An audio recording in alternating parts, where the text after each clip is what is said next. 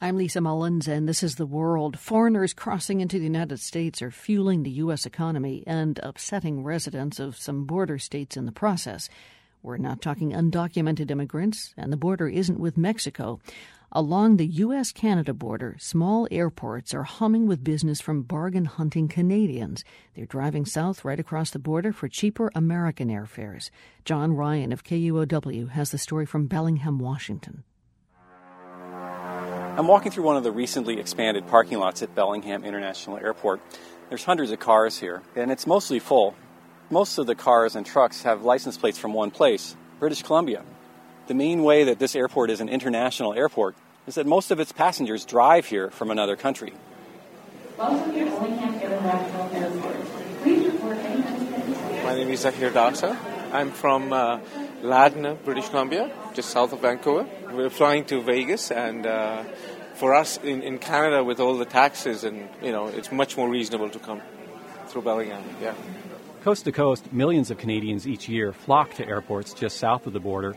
The airport in Plattsburgh, New York, bills itself as L'Aéroport Américain de Montréal. That's Montreal's U.S. airport. It's about an hour's drive from Montreal. Five out of six Plattsburgh passengers are Canadian, and the airport has gone bilingual to serve its Quebecois passengers. Most of Bellingham's passengers are Canadian too, like Dennis Linton of Langley, BC. He drove 30 miles for his flight to Vegas. There's a significant cost savings for us to actually come to the lakes of Bellingham Airport rather than flying out of our Vancouver International. How much? I'd say it was in the neighborhood of about 35 to 40 percent. It actually is quite a significant savings. Thanks to the influx of Canucks, Bellingham's airport has nearly quadrupled its business in the past five years. It's a sharp contrast with the rest of the U.S., where air travel peaked in 2007. Daniel Zenk manages the Bellingham airport. We've expanded the terminal three times now. We've expanded our vehicle parking lots four times, just trying to keep up with the demand. The number one airline in Bellingham and Plattsburgh is Allegiant Air. The low cost carrier's business model revolves around buying old MD 80 jets. MD 80s are cheap, but Daniel Zenk admits they have their downsides. The MD-80 is a louder and a noisier aircraft. Rural neighbors of the formerly sleepy Bellingham Airport aren't so happy with the booming cross border business.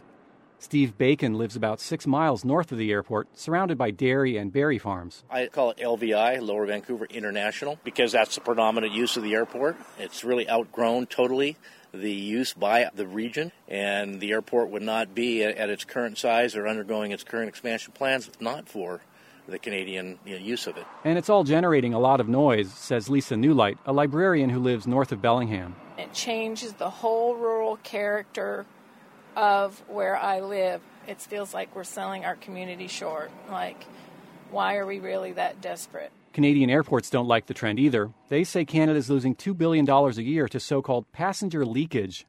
Daniel Robert Gooch is president of the Canadian Airports Council. He says the problem is that Canada's air travelers are expected to pay for airport improvements through taxes and fees. We have taken an approach in Canada to aviation that's different. We don't subsidize airports in the way that takes place in the U.S. and, and other parts of, of the world. So we see the user paying 100% of the costs a report from the Canadian Senate last week echoed those concerns. The study argued that Canada's airports need tax breaks to compete with their subsidized neighbors to the south. Airline passengers in the U.S. do pay fees to support airport infrastructure, but U.S. taxpayers pick up the tab for other improvements, like a $30 million upgrade to the Bellingham Airport runway. For the World, I'm John Ryan, Bellingham, Washington.